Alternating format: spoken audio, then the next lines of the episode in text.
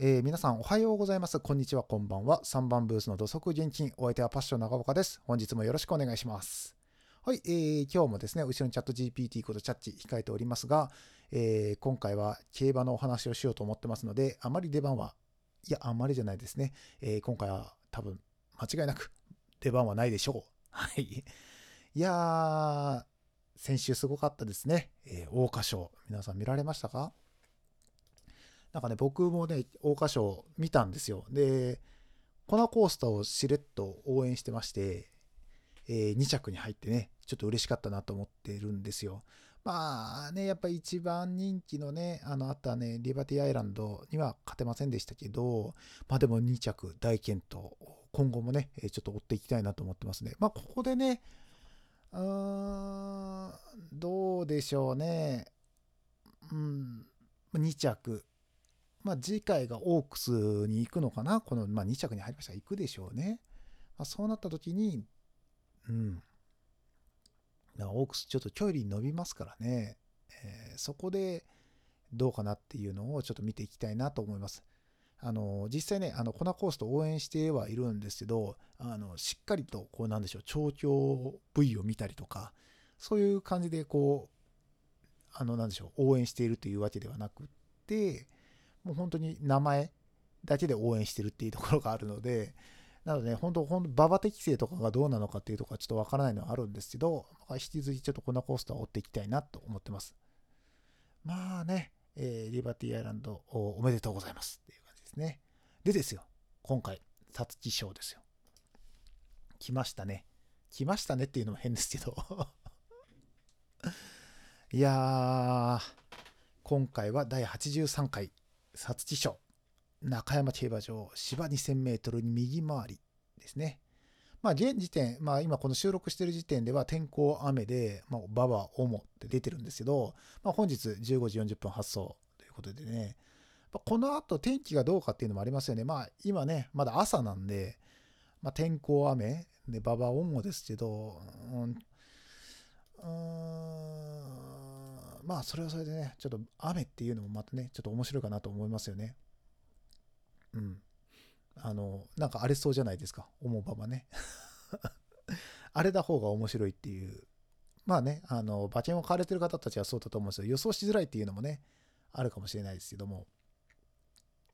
今回もね、まあ、そうそうたる大馬さんが出てきてて、で僕、実も、いつもですね、あの、競馬で、こう、大馬さんの情報を見るときって、スポーツ紙ではなくて JRA さんのね、あの、ホームページをよく見るようにしてるんですよ。なんか、スポーツ紙が悪いとかではないんですけど、あの、スポーツ紙でですね、あの、いろいろと痛い目に遭ってまして、私。まあ、私というよりも、そうですね、僕の競馬仲間、まあ、以前もちょっと話しました、競馬仲間4人はですね、まあね、みんな、あの、競馬新聞に踊らされたというか それぞれね、好きなあの競馬新聞があったんですよ。僕は日刊スポーツが好きだとか、ね、もうある友達はサンスポだとか、まあいろいろ言って、ワイワイガヤガヤ買ってたんですよ。で、あの、それぞれやっぱり、まあ一番人気の馬とかは、まあ大体そのように出るじゃないですか。印もね。まあそうなんだろうなっていうのはわかるんですけど、いやまあ4紙全部違うのを買ってみるんで、でもやっぱり、なんでしょう。まあそれぞれがその馬を押してるか、押してるように、それぞれがそれぞれの競馬新聞を押してるわけですよ。で、やっぱりその競馬新聞の書き方ね、一つによってもやっぱこう、ワイワイガヤガヤするわけですよ。男4人揃って競馬の話すると で、あの、僕はもうずっとね、えー、っと、日刊スポーツだったかな。で、友達がサンスポと、あと何だったかな、競馬ブックだったかもう、最近買ってたか忘れたけども、だからね、その辺でね、みんな買ってたんですよ。で、まあね、自分の信じてる競馬新聞の言ってることをやっぱ信じたりとか、まあ自分のね、予想もありますけど、買うわけですよ、それで。ね、ことごとくね、あの、負けるんですよ。やっぱ欲が入るとダメなんですよね。あの、オッズとか 20丸丸とかね、まあ、ある程度は重要ですけども、やっぱ一番良くないのはオッズですよね。普通にこれとこれ買っとけばいいのに、オッズを見て、ああ、低いな、ちょっとこれ入れようかとか、これとこれ変えようかっていうところでもうブレてるんですよ。ブレちゃいけないのに。で、負けるんですよ。で、あの、そのブレる要因としては、あの自分でね、最初にこれだって決めてるんですけど、決めてるんですよ。でもやっぱり競馬新聞のね、あの自分の信頼してる競馬新聞さんの中でさ、やっぱ書いてるわけじゃないですか。穴はこれだとかさ、ね、あの、ちょっとこれは気配が良かったみたいなことを書いてるんですよ。で、やっぱそれを見るわけですよ。やっぱ自分が本来買おうと思ってた馬じゃなくって、他の馬さん、例えばその馬券、その本、あれですね、オッズですよね。あの、払い戻しが少ないって分かった瞬間に、ちょっと上を目指そうと思うわけですよ。悲しいことにね。で、なんか理由を探すんですよ。その馬にしたい理由を。で、大体その理由にしたい馬をピックアップしてるのが、やっぱ自分たちが推してるスポーツ新聞なんですよ。だから推してるんですよね。で、まあ僕の場合だと、あ、推してる推してる。本当は僕これとこれと思ってるけど、この馬に変えようかな。だってもし来たらまだ来るかどうかもわかんないんですよ。自分が本当に欲しい馬はこの2頭って決めてるのに、あえてそこでオッズだけの理由で別の馬に変えるというこの意志の弱さとね、欲にまみれたこの感情が良くないんですよね。ことごとく外れるんですよ。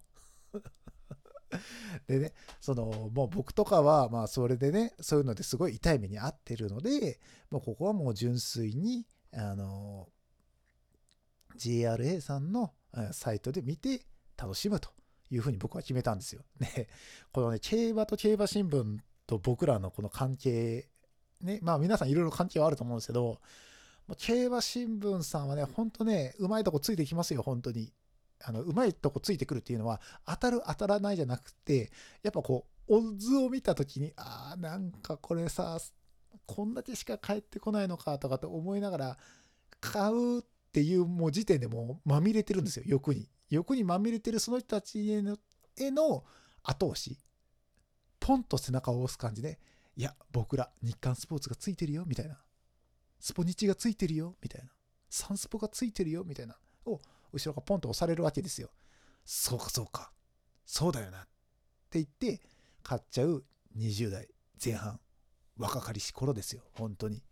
まあ、それでね、本当にね あれよあれよと、やっぱ本当に自分が買いたいと思う大馬さんを買ってれば、1日いればですよ、2回か3回は当たるんですよ。ちゃんと。ちゃんとね。当たるのよ。12レースやったって。3レースか4レースぐらいは当たるんですよ。ただ、欲にまみれたら負けるんですよ。毎回。で、大体、大体、あの、いつもですけども、まあ、毎回、まあまあ、前から言ってその4人組で行った時は、だいたい1レース、2レース当たるんですよ。1、2、3ぐらいまでは。難しいんですよ。1、2、3って。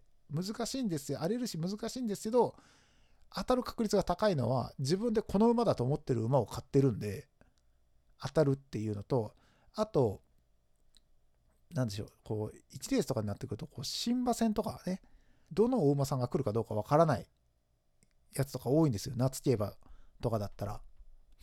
ね、そうなってくると、やっぱ、オッズも荒れるので、やっぱそこは純粋に変えるんですよ。だから当たる確率が高いんですけど、やっぱりね、あの G1 とかになってくると、やっぱね、この前も言ってましたけど、僕は名称怒涛をずっと押してたので、まあ、ね、怒涛さんをずっと買ってるわけですよ。やっぱ負け、その負けはいいんですよ。それはずっとその大馬さんを応援してるっていうところでいいんですけど、なんかそれ以外のレースあるじゃないですか。例えば怒涛さんが出ない時とかで、なんか今日は自分のこう推してるお馬さんがいない日ってあるじゃないですか。G2 とかとかね、そういう時に。で、うーんって言って、まあ、この馬とこの馬かなみたいな感じで買うんですけど、やっぱその時にパッて決めたやつではなくって、やっぱその後にやっぱオッズを見ちゃう。自分たちがいる。で、それで負けるみたいな。で、結局車の中でいつもああだこうだ言いながらね、やっぱあの時あの馬だったよね、みたいな。なんであの時買わなかったんかなっていう後悔をしながら買えるっていうのが毎回のパターンですけども、やっぱね、やっぱね、いろいろ思い出しますよね。本当ね、あの、まあ、一つね、思い出深い話があるんですよ、競馬新聞で。あの、マンハッタンカフェという大馬さんが勝ったんですよ。あの、菊花賞でね。えその時って、僕らわざわざですね、その時九州に住んでたんですけども、九州からわざわざ車にですね、全員乗り込んで、もう夜中ずっと高速をぶっ放してですね、京都競馬場まで行って、で、菊花賞を見るというようなことをやったんですよ。で、菊花賞を見て、そのまま日帰りで帰ると。っていうようなことをやった時にね、2着に入った馬がマイネル・デスポットっていう馬だったんですよ。これは分からんと。正直。ね。マンハッタンカフェは正直買ってるんですよ、僕らも。来るだろうなと思って。で、僕の友達が、確かあの時、ちょっと調べますけど、ジャングルポケットが出てて、友達がね、ジャングルポケットめっちゃ押してたんですよね。確か。ちょっと調べますね。えー、っと。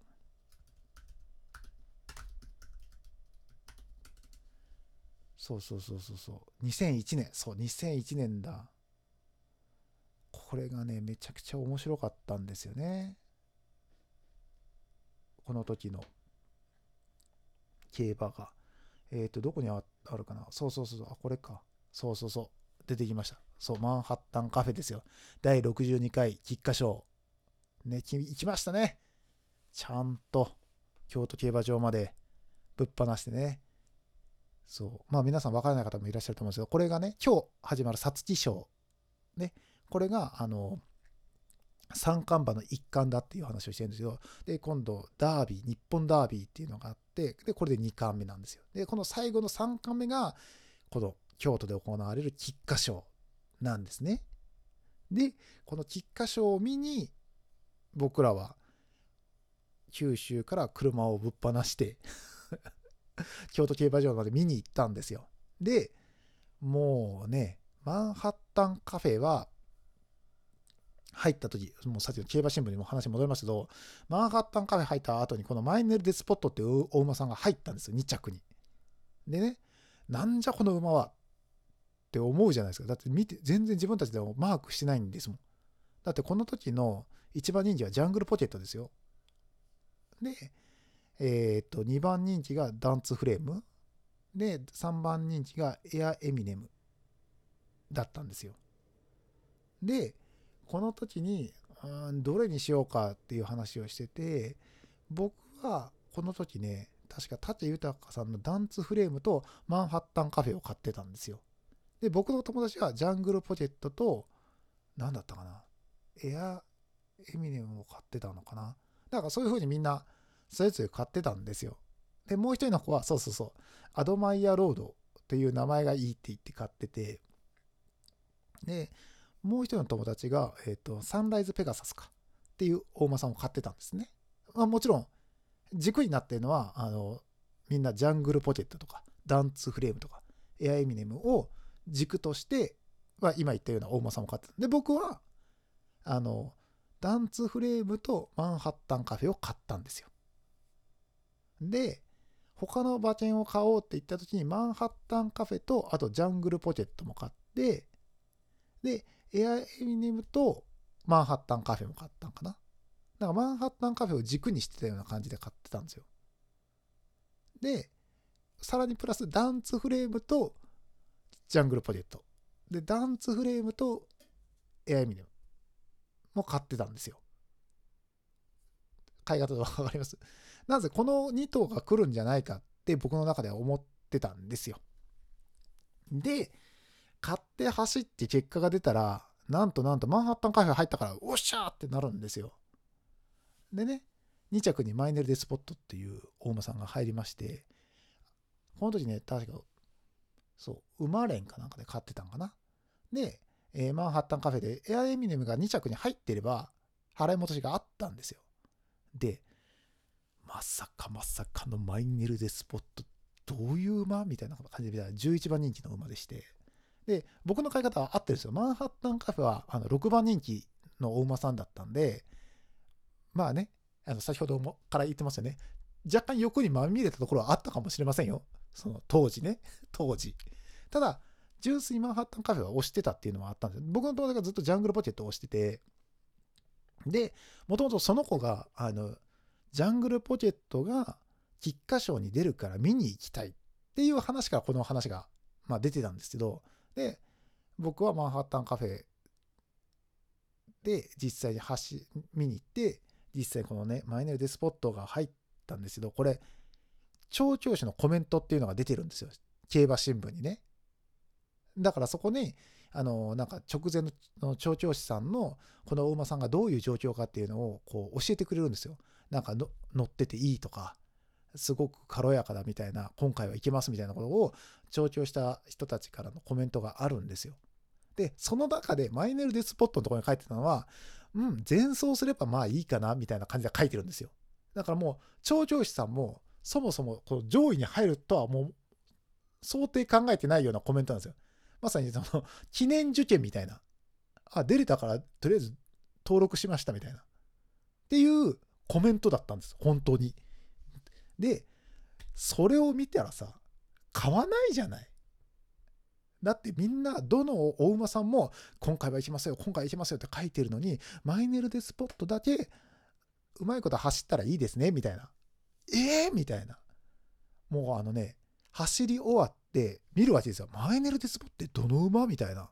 で、もちろん無印だから、ついてない。これ来たのか。なんかどっかにさ、なんか来そうなことを書いてる人とか、言ってる人とかいるんかなと思った。やっぱ見るじゃないか。全4紙別の競馬新聞を買ってますから、ね、4紙とも書いてないやつですよ。マイネルデスポットの文字がないわけですよ。で、その中に、やっぱ調教師さんのコメントは、やっぱ全馬、大馬さん出るので、やっぱそれ見るわけじゃないですか。せめて調教師さんぐらいはなんかすごいこと言ってたんじゃないかみたいな。そしたら、まあ馬ちゃんと走ったらいいですねみたいな。ええー、みたいな。この内容じゃ買えないよっていうのがあって、その時も車の中でみんなで、いや、マンハッタンカフェすごかったねっていうのもあったけど、あのマイナルデスポットは何やねんっていう話で、ずっと言ってましたよね。まあ友達がね、あの4着にジャングルポケットが入ったっていうところがあって、まあ、うん、まあずっとそこに対して言ってましたね。熱く語ってましたよね。やっぱ距離適正がどうやこうやとか言ってましたけど、まあそういうのもね、あのー、あって、もうそれからですよ。ちょっとしてからですよ。なんかもうみんなの中で、まあ僕の中で、もうやめようと。あの、競馬新聞に踊らされるのはやめようっていうことで、この JRA のサイトを見るようになったということです。すいません。ここまですごい長かった。結局、結論としてはそうなるっていうことなんですけど、結構長々とは、ね、遠回りしましたけど、でもそういうことなんですよ。で、今日は4月16日ですね。来ましたよ。皐月賞。何が来るかな個人的にね、あのー、まあ、北サンブラックとか好きだったんで、あのー、実際僕今回、皐月賞ですねって言ってるんですけど、全大馬さんを知ってるのかって言ったら、ほとんど知らないんですよ。で、こういう時僕のいつもの買い方っていうのは、まあ、お父さんを見ますよね。お父さんがどの馬なのかって。まあ、例えば、今回で言うと、ソウルオリエンス1枠1番。まあ、北さんブラック。うん。北ちゃんか。いいな。とかね。そういうので決めてっちゃうんですよ。で、大体お父さんのお馬さんと、あとは騎手を見て、そこから前走、前々走を見ていくっていう感じですね。で、この前走、前々走の見方が、まあ、前回の日曜日は話しましたけど、ここでダビスタの方がね、邪魔するんですよ。ダビスタって自分で作り始めるとほとんどの馬がね、ずっと1着で行くんですよ。だから今回で言うと、パッとこう、前走とかを見ていくと、うん、感じないですよ。もう全もうずっと1着のやつばっかり追っちゃうみたいな。で、そうなってくると、さっき言ったソウルオリエンス、1枠1番。で、まあ、その後で、まあ、全勝してる馬って言ったら、ベラジオオペラ。ベラジオオペラ ?7 枠15番。で、8枠18番。マイネル・ラウレア。かな？とかって思っちゃうんですけど、でもよくよく見るとっていうところもあるんですよね。でもやっぱこう、ここでダビスタの方が邪魔するわけですよ。いや、ずっと練習だしとか。で、ダービースタリオンとかそういうのをやってると、わかんないですよ。他の人はわかんないですけど、大体ね、あのー、後半、ダービースタ後半になってくると、プレイステーションかなんかになった時に、確かメモリーカードでデータをね、渡せるんですよ、友達。で、友達で対戦できるみたいなのがあったんですよ。プレイステーションダービースタリオンで。で、その時だ、大体友達のやつもあると、大体友達のやつも全部、一回も負けてないんですよ。全部全勝なんですよ。で、全勝の馬なんて、このね、JRA さんのこのね、今の世の中ほとんどありえないじゃないですか。全勝でその終わるって。ね。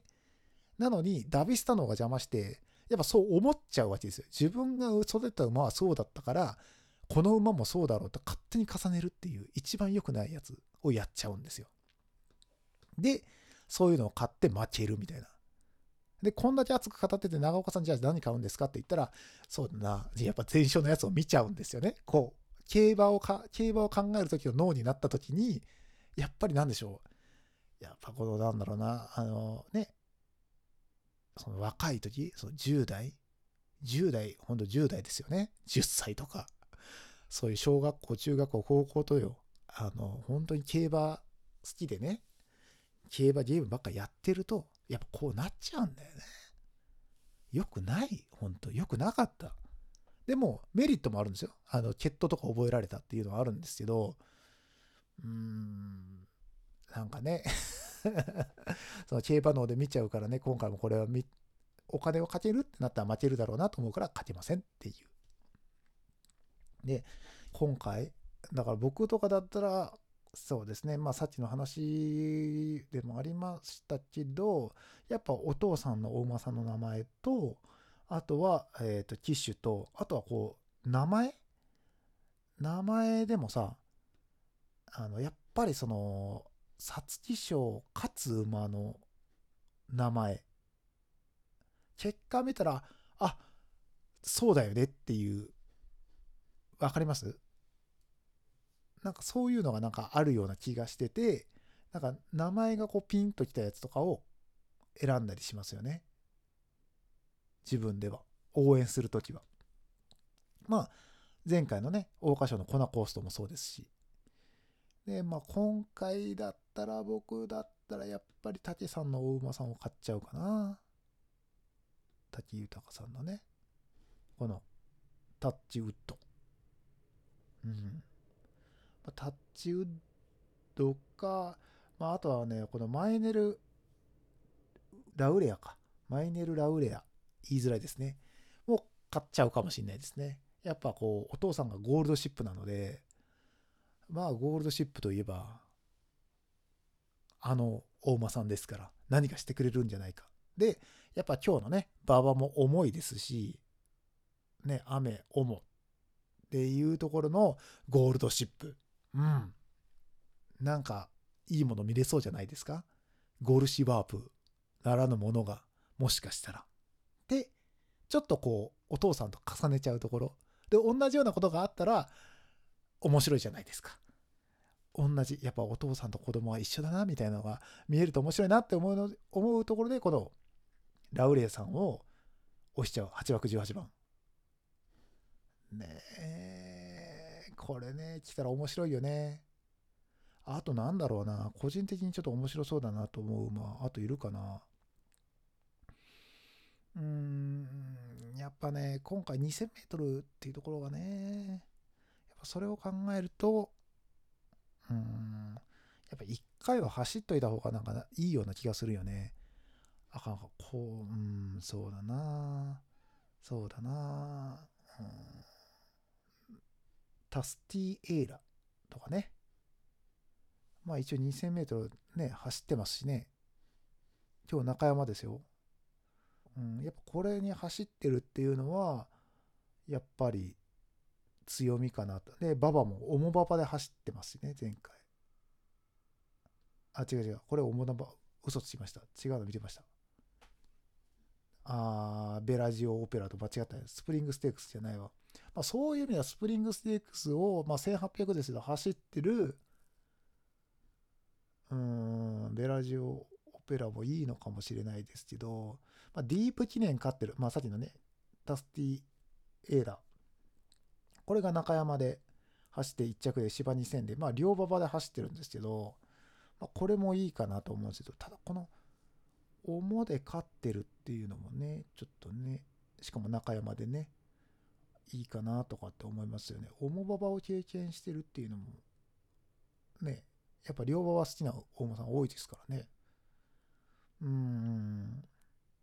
やっぱそうなると、やっぱ1枠1番かな。ソウルオリエンス、一番初めに言った。で、まあ、ここでね、機種も変わってませんしね。2番のね、ワンダイレクト。ワンダイレクトは、ルメールさんがね、えー、一番初めシンバ乗って、その後デムーロさん、若駒乗って、で、ディープ記念でルメールさん乗って、今回ね、藤岡さんが乗るんですけど、ここで機種が変わってるってことは、まあ、機種的に考えて、ルメールさんは、今回自分が乗るお馬さんの方がいいと思ったのかな？だかこれね、ファントムシーフですよね。共同通信杯 G31 着で取ってる。うん。ね、まあ人気のね、えっ、ー、と、騎手さんがどのお馬さんに乗るかっていうのもありますしね。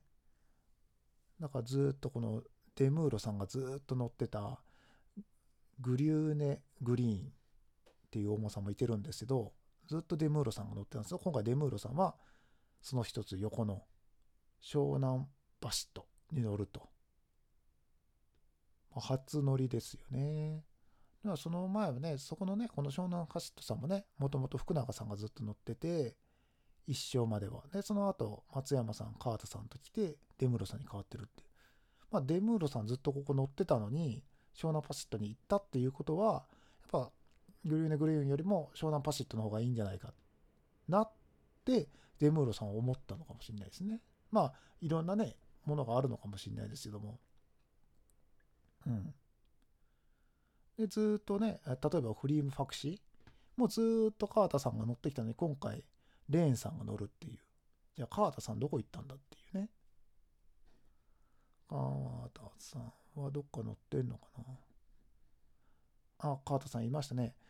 川田さんは今回はダノンタッチダウンに乗るということで、ダノンタッチダウンは、まあ、あの朝日杯フューチャリティステークスで川田さんが乗って2着に入ってるので、多分その2着っていうところがあったから、今回の皐月はリベンジっていうことで多分これに乗ったんじゃないかなと思います。なので、その、ね、今まで川田さんがずっと乗ってた。で、その川田さんに見合うっていうところでレーンさんが乗ったっていうところだと思うんですよね。だからそういう風にね、競馬って見ていくと面白いですよね。ずっとその方が乗ってるのかっていう。まあ、その次のね、えー、っと、今のレーンさんまで行ったんですよ。で、次が、ウィン・オーディンのところも、ずっと、これはずっと三浦さんが乗ってるから、まあ一回共同通信杯で違う乗ってますけど、横山さん乗りましたけど、また三浦さん戻ってきてますんで、やっぱりその相性というか、やっぱ乗り方分かってるんじゃないかっていうのは多分戻ってきたんじゃないかなとかっていうのが取れますよね。やっぱせっかくね、やっぱ18とやっぱりここに出るのもすごい大変ですし、やっぱ出たからにはやっぱ1着を目指したいってやっぱその馬乗ってくれる人にこのこの父さんならこの馬を預けられるって人に多分皆さんお願いしてると思うんですよね。で、人気の方はその中で選んで乗るっていうところだと思うんですけど、やっぱそういうふうに考えていくと面白いですね。競馬っていうところも。そういう見方もありますから。だから言う、その、オッズ立ちじゃないんですよ。オッズ立ちじゃないんですよ。オッズ立ち見ると長岡さんみたいになりますよ。この長岡さんはまたパッションでもディレクターでもない普通のギャンブル師長岡さんになっちゃうと、またこういうことになりますんでね。良くないですよ、本当だからこういうところから本当にね、冷静に見て買うのがいいと思いますよ、本当に。まあそういう意味ではこのファントムシーフですかね。その後に出てくる4枠7番の。まあルメールさんでね、え、共同通信杯取ってそのままの流れで乗ってますんで、まあ、ここはいい、いい雰囲気で行ってるんじゃないかなとかっていうのを思いますしね。で、えー、トップナイフもね、横山さんずっと乗ってますが、これもまあまあまあっていうところですよね。いいかなっていう。で、さっき僕が言ってた、このマイネル・ラウレア、ね、ゴールドシップ。なんと、今回3戦目なんですけど、全員騎手さんが違うってう。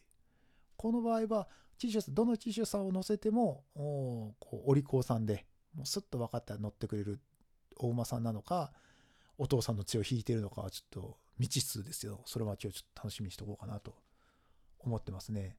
あとそうですね。まああと推してる僕個人的にずっと推してる武さんのタッチウッド。このタッチウッドは武さんが乗るから買うっていうことなんですけどこの馬もね共同通信杯2着に入ってるんですけどずっと海外の騎手さんが乗ってて今回初めて、えー、日本の武さんが乗るっていう感じなので、まあ、ここもちょっと楽しみかなと思ってますね。やっぱファントムシーフトが強いのかなとかと思っちゃうとかしますけどね。うん。